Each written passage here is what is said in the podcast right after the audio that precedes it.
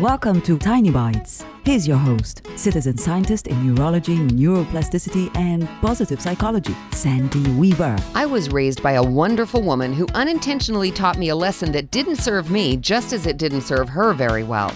People loved her. I can't count the number of times I've heard, Your mom is so kind, butter wouldn't even melt in her mouth.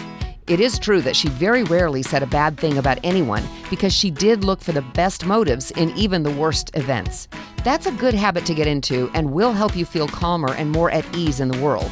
The companion habit, however, biting your tongue to keep the peace, isn't so good, even though it might seem to be helpful. Not voicing an opinion about something that matters to you is a double edged sword. You hurt yourself by not speaking up, and you hurt the relationship between you and the person you're not speaking up to by not showing them who you really are. If you're afraid they won't like you, consider this they already don't like you, they like the fictional person you're showing them. You are allowed to have opinions and feelings and desires.